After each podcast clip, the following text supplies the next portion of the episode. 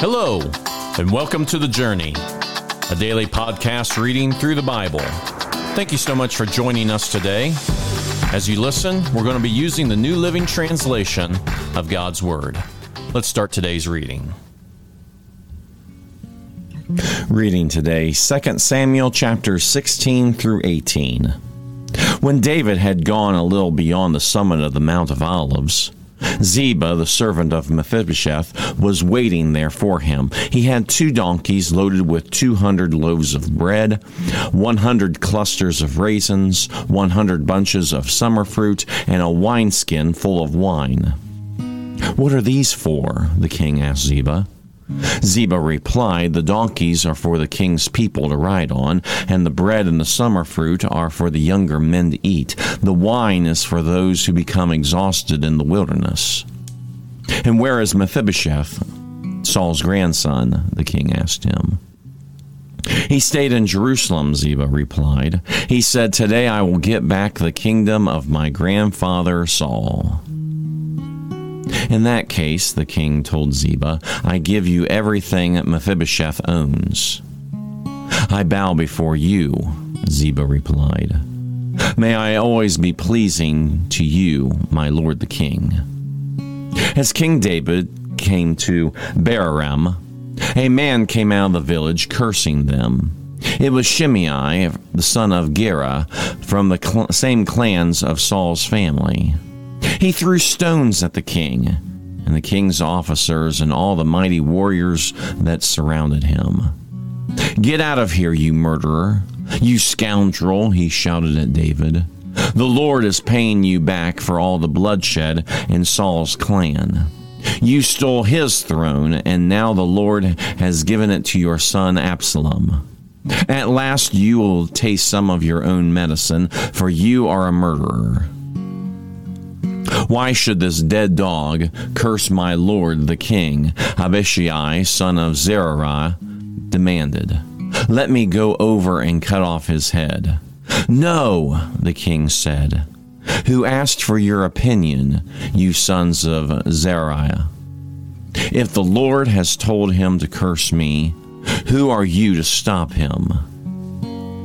Then David said to Abishai and all of his servants, My own son is trying to kill me.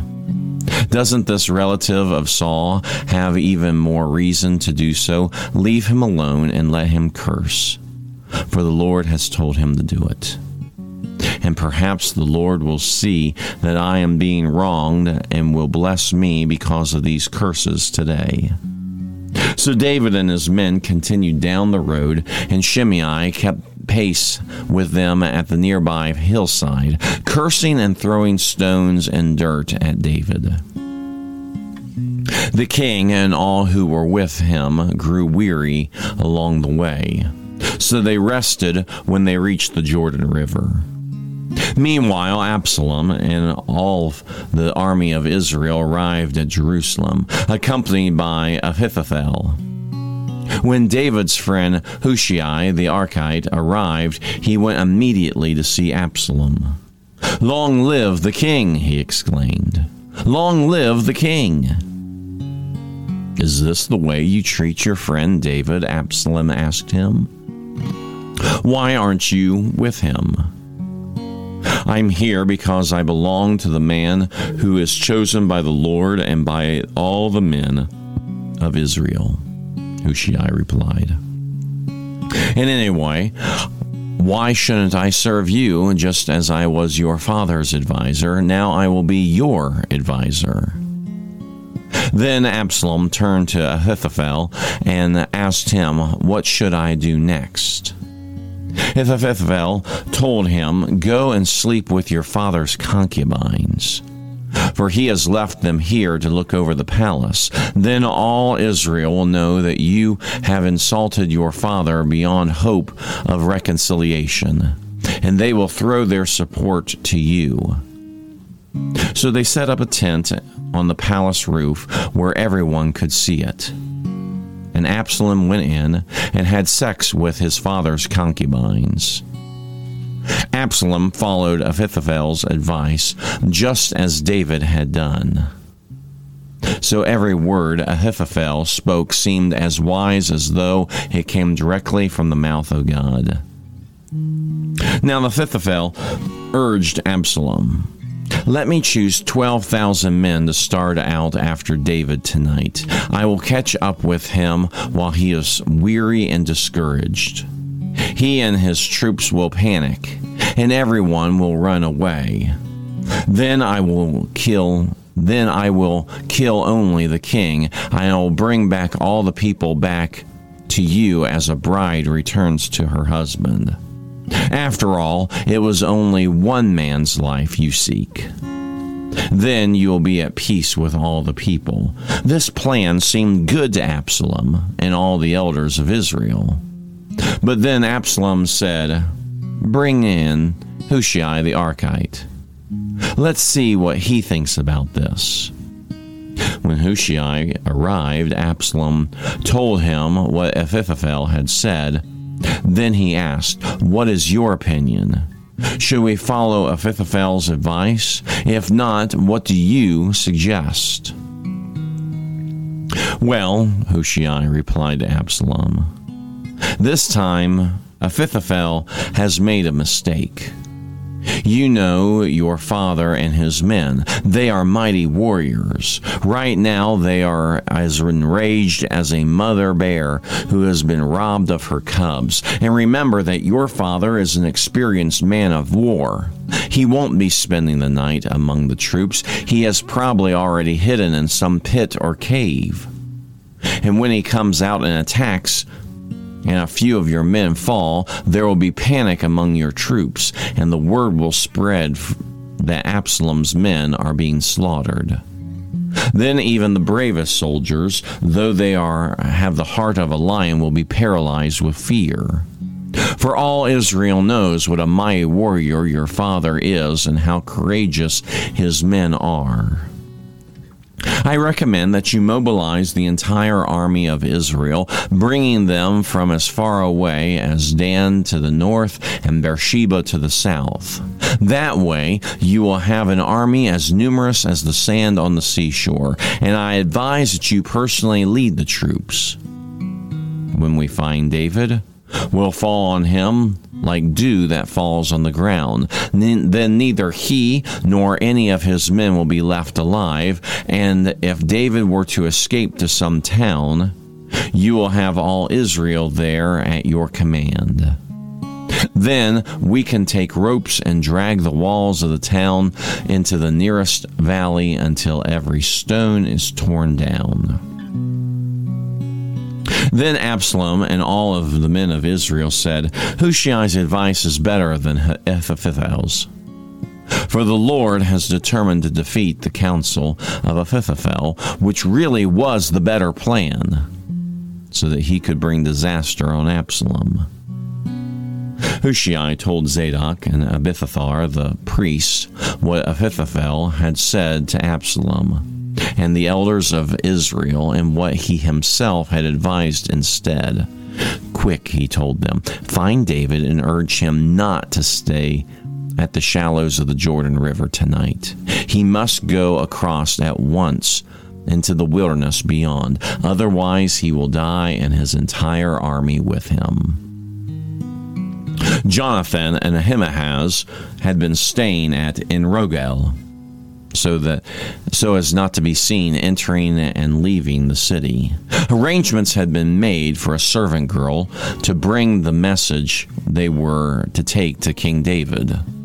But a boy spotted them at Enrogel, and he told Absalom about it. So they quickly escaped to Bahurim, where a man hid them down inside a well in his courtyard. The man's wife put a cloth over the top of the well and scattered grain on top on it to dry out in the sun, so no one suspected that they were there. When Absalom's men arrived, they asked her, Have you seen Ahimaaz and Jonathan? The woman replied, They were here, but they crossed over the brook. And Absalom's men looked for them without success and returned to Jerusalem. Then the two men crawled out of the well and hurried on to King David. Quick, they told him, cross the Jordan tonight. And they knew, and they told him how Ahithophel had advised that he be captured and killed. So David and all the people went across the Jordan River during the night, and they were all on the other bank before dawn. When Ahithophel realized that his advice had not been followed, he saddled his donkey, went to his hometown, set his affairs in order, and hanged himself. He died there and was buried in the family tomb. David soon arrived at Mahanaim, by now, Absalom had mobilized the entire army of Israel and was leading his troops across the Jordan River. Absalom had appointed Amasa as commander of his army, replacing Joab, who had been commander under David. Amasa was Joab's cousin. His father was Jether, an Ishmaelite. His mother, Abigail, daughter of Nahash, was the sister of Joab's mother, Zeruiah. Absalom and the, and the Israelite army set up camp in the land of Gilead. When David arrived at Mahanaim, he was warmly greeted by Shobai, son of Nahash, who had come from Rabbah of the Am- Ammonites, and by Makir, son of Ahamahel, from Lo Debar, and Barhazael from Gilead from Rogelim. They brought sleeping mats and cooking pots, serving bowls, wheat, barley, flour, and roasted grain, beans, lentils, honey, butter, sheep, goats, and cheese for David and those who were with him. For they said, You must all be very hungry and tired and thirsty after your long march through the wilderness. David now mustered the men who were with him and appointed generals and captains to lead them. He sent the troops out in three groups, placing one group under Joab, one under Joab's brother Abishai, son of Zeruiah, and one under Hittai, the man from Gath. The king told his troops, I am going out with you. But the men objected strongly. You must not go, they urged. If we have to turn and run, and even if half of us die, it will make no difference to Absalom's troops. They will be looking only for you. You are worth 10,000 of us. It is better that you stay here in the town and send help if we need it. If you think that's the best plan, I'll do it, the king answered. So he stood alongside the gate of the town as all the troops marched out in groups of hundreds and of thousands.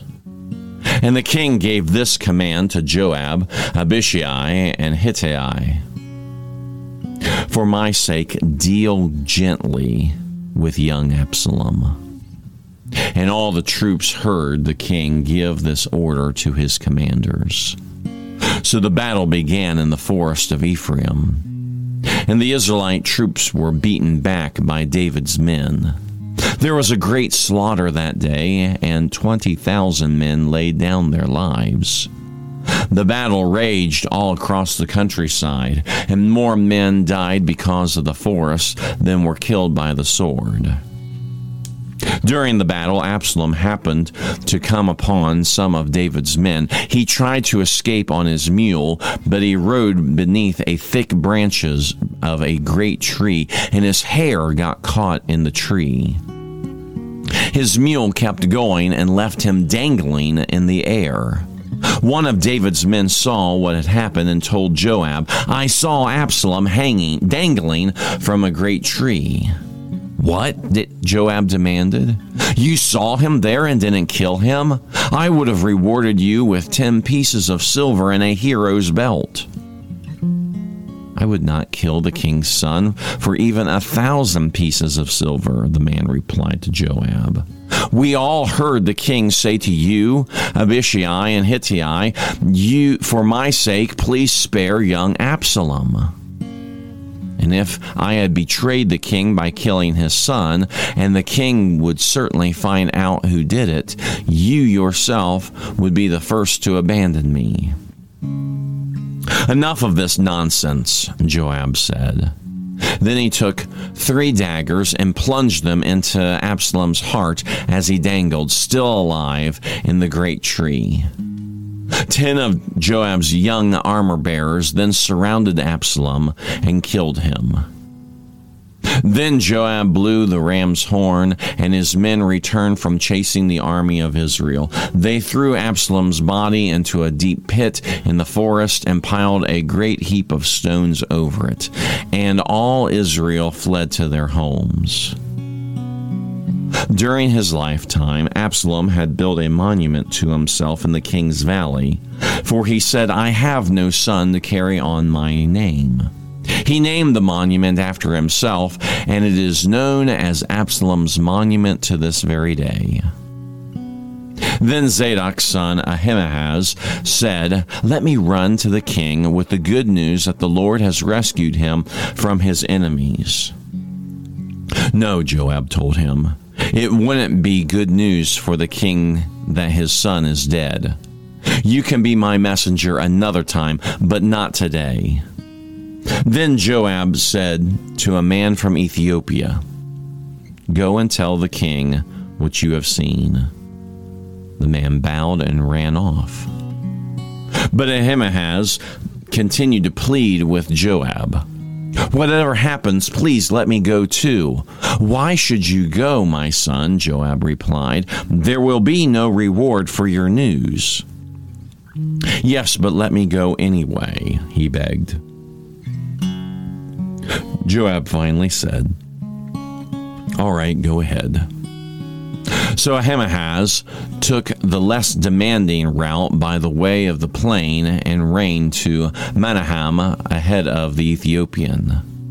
While David was still sitting between the inner and outer gates of the town, the watchman climbed to the roof of the gateway by the wall. As he looked, he saw a lone man running toward them. He shouted the news down to David, and the king replied, If he is alone, he has news. As the messenger came closer, the watchman saw another man running toward them. He shouted down, Here comes another one. The king replied, He also will have news. The first man runs like Ahimaaz, son of Zadok, the watchman said. He is a good man and comes with good news, the king replied. Then Ahimaaz cried out to the king, Everything is all right. He bowed before the king with his face to the ground and said, Praise the Lord your God, who has handed over the rebels who dared to stand against my lord the king. What about young Absalom? The king demanded. Is he all right? Ahimaaz replied, When Joab told me to come, there was a lot of commotion, uh, but I don't know what was happening. Wait here, the king told him. So Ahimaaz stepped aside. Then the man from Ethiopia arrived and said, I have good news for you, for my lord the king. Today the Lord has rescued you from all who have rebelled against you. And what about young Absalom? The king demanded. Is he all right? And the Ethiopian replied, May all your enemies, my lord the king, both now and in the future, share the fate of that young man.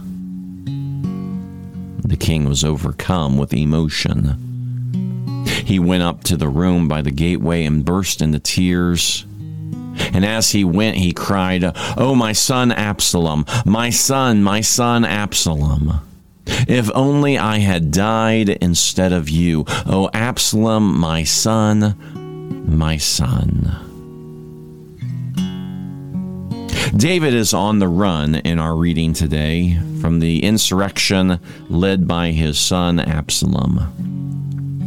In the text, it's easy to see that David is a broken man. We don't see the confidence and the strength that David had had in his entire life. because of this insurrection, because of the rebellion of his son, and being on the run, he feels broken. And yet, in the text, we see several of David's closest friends and advisors coming around him to build him up, to protect and help David in his lowest times.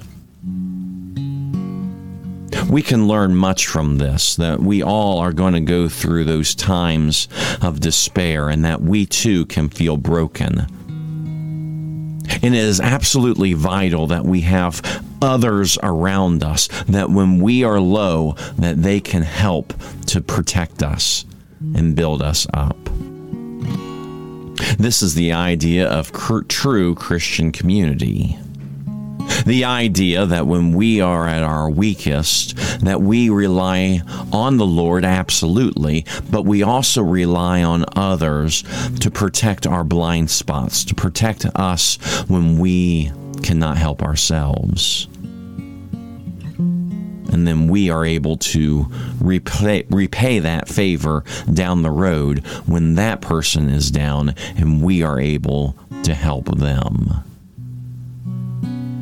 That should be our goal. That is the idea of true companionship, true friendship. That we will always be there, willing to help those that are feeling like they have no help. May we be friends like that.